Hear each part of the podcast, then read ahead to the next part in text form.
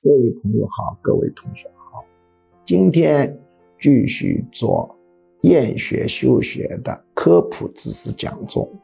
今天讲的内容是挽回上一个学校的恋情，也会导致孩子休学。很多孩子转了一个学校以后，他就休学。潜意识层面是什么呢？是跟前任分手了，前任到另外一个学校去。所以他觉得现在上学就没意义了。对于这一点，父母多半是不知道的。因此，对于这一点，只有专业人员才能分辨出来，而这个是父母很难解决的，也是藏在潜意识层面。潜意识是影响人心理行为、情绪但不知道的东西。